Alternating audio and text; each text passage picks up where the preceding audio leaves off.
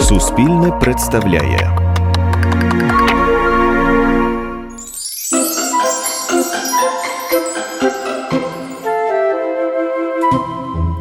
Жив на світі чоловік, який страх любив хвалитися. Якось він похвалився, що може виміряти всю землю від сходу до заходу сонця і полічити всі зірки на небі. Похвалився і навіть побився об заклад, що наступного ранку скаже всім, скільки зірок на небі і скільки ліктів має земля від сходу до заходу сонця. Згодом він, звісно, зрозумів, що набалакав зайвого. А вже ж він програє і втратить своє добро. Додому він прийшов невеселий і засмучений. Дружина зібрала на стіл, а йому не їсться і не п'ється. Почала дружина допитуватися, що з ним таке. Скочив я в халепу по самі вуха, признався чоловік.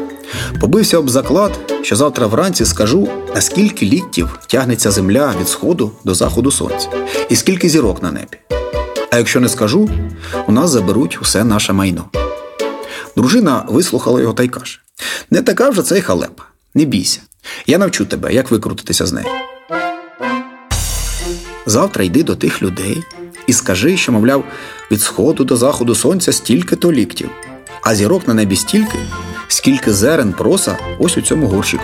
А хто не вірить, хай перевірить. На ранок чоловік зробив так, як йому порадила дружина.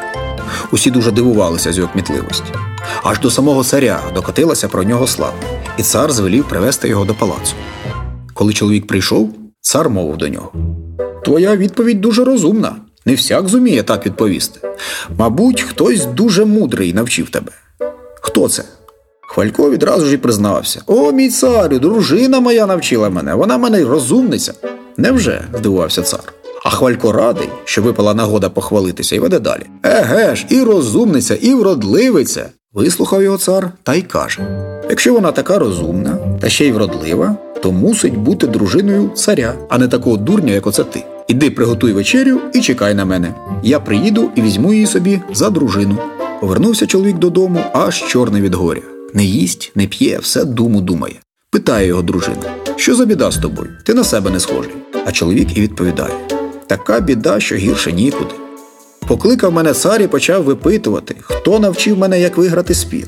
І відповів, що ти навчила, і цар здивувався, що ти така розумна. Тоді я сказав, що ти не тільки розумна, а ще й вродлива, аби він знав, яка в мене дружина.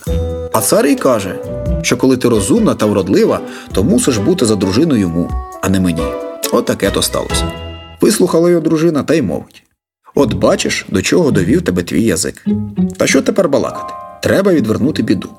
Іди знову до царя і запроси його на вечерю. Пішов чоловік запрошувати царя на вечерю, а дружина тим часом наставила на стіл усяких горщиків і великих, і малих, і глибоких, і мілких. Але замість трав сипнула в кожен горщик по жменці пилу і усі понакривала накривками. Поверх кожної накривки вона поклала клаптик тканини, куди шовк, куди парчу, куди грезет, куди оксамит, а куди просту бавовняну шматинку. Одні клаптики були візерунчасті, інші барвисті, ще інші сіренькі і майже непомітні. Одні були новенькі, а інші напівзотлілі, ледве купи трималися. Прийшов цар зі своїми придворними, посідали за стіл, відкрили один горщик, а там лише жменька пилу. Повідкривали всі інші, і там те саме. Розгнівався цар і вигукнув, що все це значить. А жінка промовила: О, великий цар, не гнівайся. Я не мала наміру глузувати з тебе. Я просто хотіла натяками показати тобі, про що думаю. Ось на столі горщики, накриті клаптиками. Всі ці клаптики різні. Одні пишні й дорогі, інші прості й дешеві. Одні новенькі, інші старі. А пил у всіх горщиках однаковий. Мине час, і всі клаптики зотліють і стануть пилом. Так само й жінки. Вродливі вони чи невродливі, постаріють. І та, що була красунею, з роками змарніє. І та, що була негарною, стане на старість не гіршою від найгарнішої красуні. Тільки вірне серце і замолоду, і в старості залишається прекрасним. Ось що я хотіла тобі сказати. Отож, не засмучуй мене та чоловіка, не розбивай нашого кохання, не знищуй нашої сім'ї. Цар уважно вислухав, похвалив жінку за розум, обдарував золотом та сріблом і, полишивши лихі наміри, повернувся до свого палацу. А чоловік, зоставшись наодинці з дружиною, сказав: Тепер я зрозумів, що добра дружина окраса чоловіка. Вона найкоштовніший його скарб. Хто знайшов добру дружину, той знайшов своє щастя. Більше казок слухайте у телеграм-каналі Суспільне Казки.